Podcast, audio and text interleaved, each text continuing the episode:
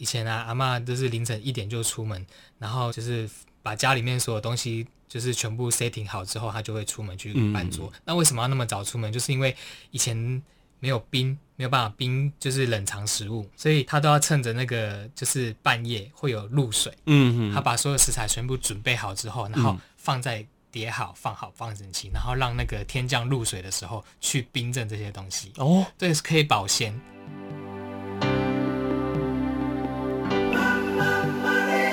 欢迎收听《南方生活》。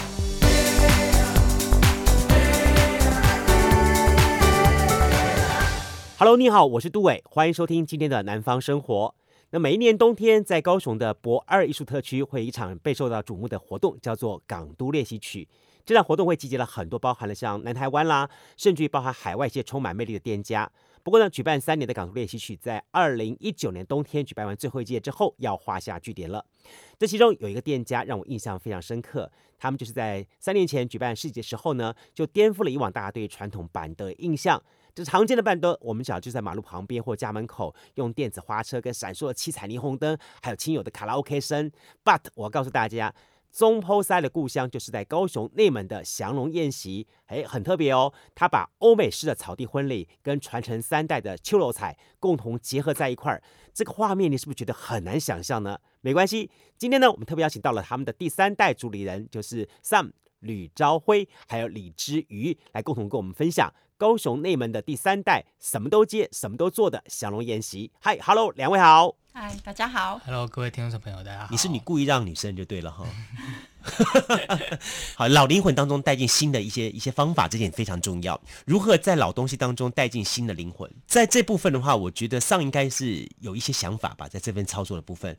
我过去的背景是在就是精品业嘛，嗯，那我们要跟客人切入的第一个第一个部分的互动，就是跟客人讲故事，嗯，对。那因为这个这个东西它是比较不具有商业化。的一些成分存在，嗯、就是纯粹是让有兴趣的人，他可以，哎，因为我们讲了这个故事，那让他自己去主动来关注我们的粉丝团，嗯，粉丝专业，嗯，对。但当当我用一个故事的方式去切入的时候，嗯，就会可以唤醒大家说，哦，原来，对对对，我我小时候好像有吃过半桌，嗯啊，对对对，小时候的半桌好像就是这个样子，嗯，对。那在接下来我们会再讲我们第一代就是创办的就是阿阿嬷的故事。阿嬷的话，她其实她算是内门。第一批的总铺师，嗯，对他，他打从那种烧柴柴烧时代的时候，他就开始办桌。嗯，那以前爸爸会跟我们讲故事说，以前啊，阿嬷都是凌晨一点就出门，把家里面所有东西就是全部 setting 好之后，他就会出门去办桌。嗯，那为什么要那么早出门？就是因为以前没有冰，没有办法冰，就是冷藏食物，所以他都要趁着那个就是半夜会有露水，嗯，他把所有食材全部准备好之后，然后放在。叠好、放好、放整齐，然后让那个天降露水的时候去冰镇这些东西。哦，对，是可以保鲜。哦，对，所以我们就发现，哇，原来其实，在过去老祖宗他是真的有他的智慧，就是以前没有那么科技化，没有那么多好用的工具之后的的的前提之下，他们原来一样可以去做这些事情。嗯，但决定来了南部，来高雄，来接下这个事业。好，其实应该不只是很简单的带孩子下来，想用一个环境的因素。在另一方面的话，你们也看到了这个产业。可能他面临到的一些问题，以及你们可以承接的挑战，对吧？对，这一点我想先先问一下好了。就你自己是女生，你们家说一口气生了四个女儿，对不对？对，四千斤。四千斤嘛，对哈。会让你决定真正来扛下这个任务的时候，你们家有没有跟家里深谈过？爸爸很反对，很反对嘛，对不对？这个真的非常的劳累，很累。你煮中午的场，你凌晨一两点就要起床。嗯嗯嗯。对，他一开始真的非常的。不建议，他觉得你在外面工作好好的，嗯，薪水也不错，干嘛回来？嗯嗯嗯，就是我想这是很多第三代返乡跟第二代有的冲突的，嗯、一定会有发生这个这个嗯这件事情。尤其他把你们供供书供念念的这么高的学历到外面去，就是要把你不要回来了，就是这样的想法这样子。对，但是我本身可能从小就已经跟爸爸到处去谈 case。你是家里老几啊？老三，但是我很爱跟，我小时候就是跟屁虫。哦、OK，我爸爸妈妈要去谈 case，我就说我也要去，我也要去。嗯可能从小就是这样耳濡目染，我就觉得我对做生意比较有兴趣。嗯、然后加上我知道这一行很辛苦，嗯，对，如果没有人传承，已经越来越少年轻人愿意返乡了。嗯，这个产业就是老一代的已经退休的退休，嗯、走的已经走了。嗯，对，那我们真的就是应该要回来。嗯，该是回来的时候了。是，也在外面历练不少，应该要回来。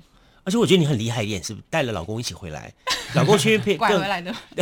老公更厉害一点是，老公本身就就是很懂得在做呃气管行销这一块，然后把这个中波塞这个东西做个结合的话，它会产生一种不同的一个化学变化出来。在第一代、第二代的经营的中波塞，一定有它的一些模式、一些 model 模式的东西。在你自己本身学过气管人一下来看的话，你一定有很多的想法。嗯，其实 其实，在讲到我怎么去。经营这个部分之前，嗯、前提我想要先说，因为其实，在台湾的传统算传统产业，嗯嗯嗯，其实每个人都遇到这个问题，就是父母那一代很辛苦，让栽培孩子，然后让他出国念书，有很好的教育资源之后，他不回来了，嗯，那家里的这些原本的事业怎么办？嗯，他就会断炊，嗯，对，那太多太多例子都是这样子，所以我后来当我投身到到这个其中之后，我也发现，对啊，我我们真的不应该。让这件事情发生，嗯、其实我们应该，我们就我们就用了花了很多心思去去说服我们的父母说，其实大家就是父母你们也老了嘛，嗯、那其实家里面的工人跟就是我们叫追咖，嗯，对，跟师傅其实他们也都有年纪了，嗯，那你年轻人不回来接，那这个东西就等于是断掉。嗯、那其实半桌这个东西是它算是一个台湾人共同的一个很独特的文化跟记忆。嗯包含我我自己回想到小时候，我连我那种很很很大幼稚园的时候，我都对办桌这个东西会有印象。那更别更别说是我们的长辈那一代，他们其实对这个东西会更有情感。那我们就是不希望这个事情就是发生，所以我们我就是坦白说，我也是瞒着我妈妈，就是回来接这个事情。就是到到现在，我妈妈婆婆还不知道，对我妈妈都还不知道我现在在做这件事情。对，我其实美其名我是用我在修育婴假，OK，这个这个。这个理由告诉他，对，但但其实我们已经回来做了好一阵子，大概多久了？嗯，严格来讲的话，完全投入是两年，两年了。对，但是在在之前就是南南来北往，可以了，育婴假可以请两年的。对，所以当我回来，就是一开始算是我协助我太太在做这件事情，嗯，到现在。可以算是我们两个一起一起共同去在实际在经营这件事情。嗯，嗯，嗯，对，所以我用一个局外人，就是一个算是外人的角度和眼光去看这件事情之后，我发现其实它真的是一个很需要推广让大家知道的一一件一件非常美好的事情。嗯，对，所以我。也不敢说，我过去的专长是可能气管行销，就是可能就算没有这个背没有这个背景和知识的人，他其实你只要有热情，你只要有想法去做这件事情，嗯、其实都可以让它可以让它发生的。好，这种感觉其实是一种很温暖的感觉。所以我相信在两位的一个观念之下的话，除此除了它更有这个效率，就说有有企业管理的一些概念效率之外，当然它会赋予其他一些一些不同的定义点。比如说我看到了你们开始去去跟。不只是文创市集的合作，更多重点是也开始跟一些的文创工作者，试图从一个城市的记忆点去做切入，这是一个什么样的思考模式模式呢？其实我们今天会会走到这个方向，其实我们要我要感谢一个人，就是他是岐山的第三代的冰店的老板，长长美冰店哦，对他他很有名，那他自己也是做了一个。另外创创了一个品牌叫小路吃，嗯、然后小路吃它是做意式冰淇淋。嗯嗯嗯。那一开始我们会接触到这些人，是完全是因为因为因为他这个老板。嗯嗯对，那我们其实长美冰店过去就是我们在办桌的时候，我们常常用它的冰去做最后一道。嗯。因为在板的大家都。不重最不重视的就是甜点，嗯，可能就是冰，就是大家可能就是鸡就是汉堡冰啊，嗯、或者一般那种抵押冰，小美冰淇淋，对对，可能用小美还是成本比较高对对对对对。但是我因为我们嗯一开始觉得，哎、欸，我们家其实我们家所有的菜色都到位了，嗯，那为什么要在冰这一块我们就去忽略它？嗯，所以我们就开始去找。嗯、那我想要做的，我想要做的的一个方式就是我们用在地化的东西，嗯，所以我们就找了当地的。呃，古早冰对，奇美他们用他们一开始用他们的香蕉冰，嗯、然后我们它叫香蕉清冰，嗯、对，然后我们我跟我太太就会去找当地就是盛现在盛产的水果，嗯、当季的水果，嗯，我们就就会做一些布置，对，然后后来就是我们就会开始就是哎，用用这样的方式去带到各台湾各个各个地方，那我们发现其实哎，客人的反应都很好，嗯，反而大家会觉得哎。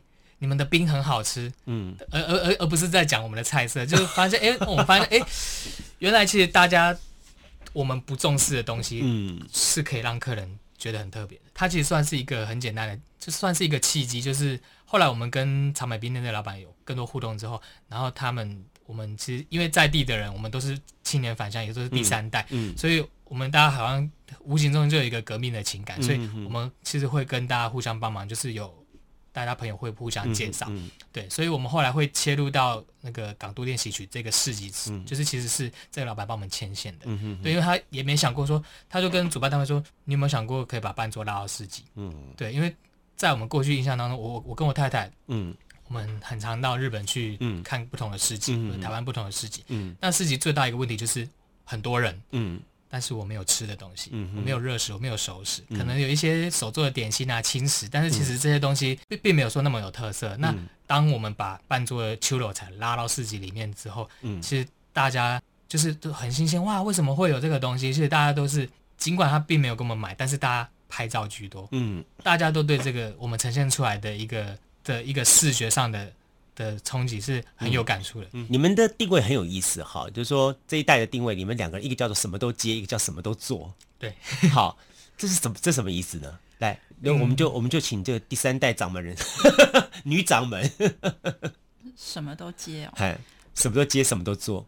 我们曾经有一个客人，他只要一桌，嗯、但是你现在要请半桌，人家帮你做一桌，没有人要，嗯，没有人会愿意帮你，你自己包菜回去吧。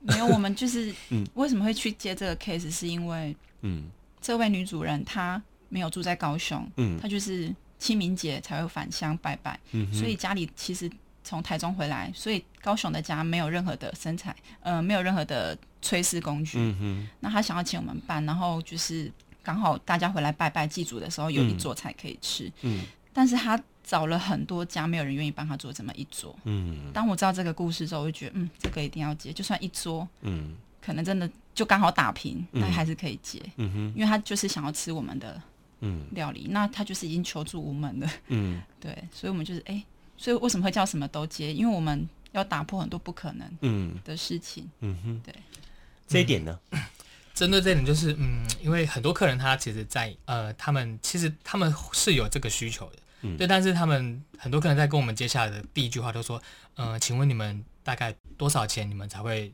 愿意接外汇，或是你们大概要多少桌？”其实大家都把办桌这件事情想成是一个需要，呃、可能我要揪出饼讨位啊，有需要那种、嗯、可能大家都要就是揪到很多人，他才可以发生一件事情。嗯，但其实我们我们我们很我们想的很简单，就是无无论是流水席办桌，或是无论是那种创意市集，嗯，我们觉得它只是一个媒介。嗯，对，那我们的我们的菜色、我们的料理、我们的秋楼菜，它其实就是一个工具。嗯，那我们透过不同的媒介，然后用我们的工具去接触到更多的人。嗯，那既然客人他有这个需求，他要提出，就表示他。是有，他是有，他是希望我们去帮他服务的。嗯哼。那站在就是个我我个人的角度，就是没有关系啊，反正我们没有亏钱。嗯。但虽然说我们不可能没有赚钱，但是我们可以多交一个朋友。在爸爸妈妈或者说在阿妈那个年代来说的话，他们的竞争是来自于同行这样的竞争。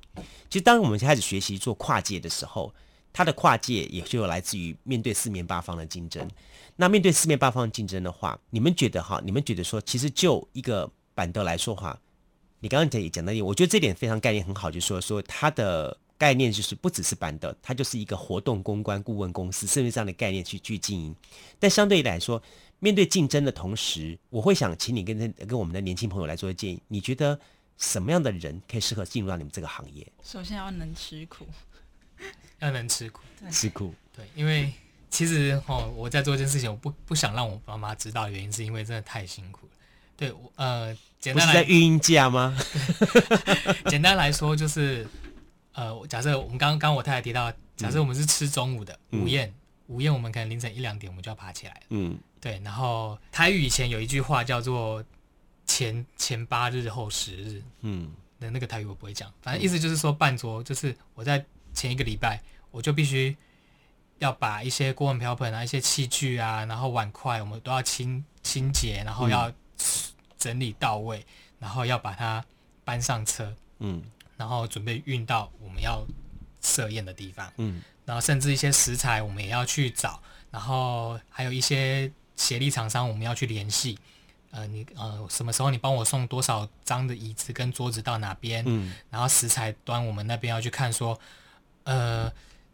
这样的现在鱼货使用这个鱼货使用这个食材到底新不新鲜好不好适不适合？在做一些前置作业之后，最忙的时候就是我们要准备要出发的前一天晚上，我们根本就睡不着，因为我们在想说，因为太多太多的东西，我们要想说哪些东西我们是不是准备到位了？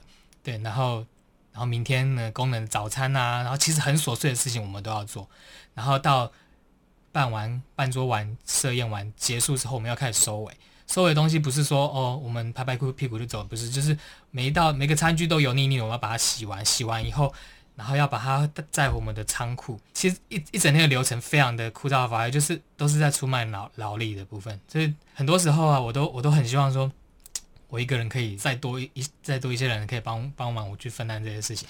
对，但是我跟我太太都是一个很多事我们都亲亲力亲为，就是背着小孩，就背着小孩，我们都压着压，真的哦，都这样做，一人背一个。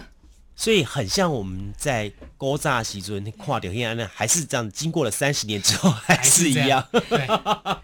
所以这个工作的模式就是，就是变成说这些事情你要委外去做吗？好像也可以。嗯。但是因为我们我们讲到，我们其实就是我们用最最实在的的食材，嗯，跟菜色去呈现给客人，所以很多东西我们都希望说，哎，如果我们自己多做一些，我们少外包，我们不要外包。我们第一个，我们可以监控那些品质，嗯，再第二个，我们可以多省下一些成本，可以让这些东西回馈给我们的客人。对，当然，当然说现在这样子做做生意的方式已经不是那么聪明，嗯，对。但是我们其实还是很还是就拱拱阿哲，就是还是觉得这样子的模式是是最好的，因为我们可以所有的地方我们都可以把关到，对。然后因为很多人的。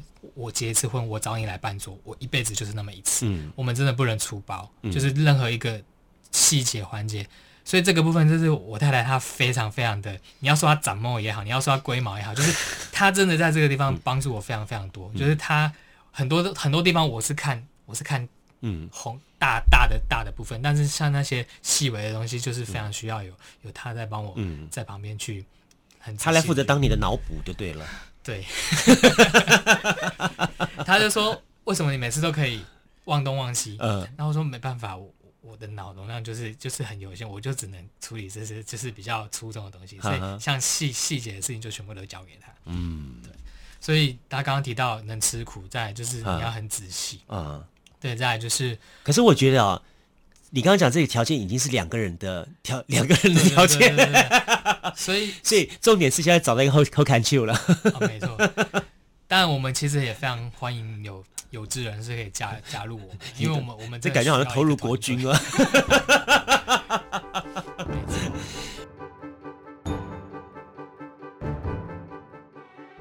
节目最后，欢迎分享给你想聚在一块儿一起好好吃板的亲朋好友们。让他们知道，其实你真的很想跟他们好好吃一顿饭，好好享受到吃饭的这个趣味感。好，那么当然更重要的重点是，如果你有类似的故事，也欢迎你跟我们共同分享。你可以透过脸书搜寻“南方生活”的“声”呢是声音的“声”，你可以在这一集的贴文底下留言或私讯给我们分享。非常期待能够看到你的留言，你的每一条的留言讯息、按赞，那么我们都会很仔细的观看。对我们来说，这是非常大的鼓励跟支持。如果呢，您是用这个 Apple。Podcast 来听暖这一季的话，请帮我们留言给五颗星按赞，或者分享给你需要觉得嘿会喜欢这些朋友们。再次感谢大家，你收听到的是南方生活，我们下次再见喽，拜拜。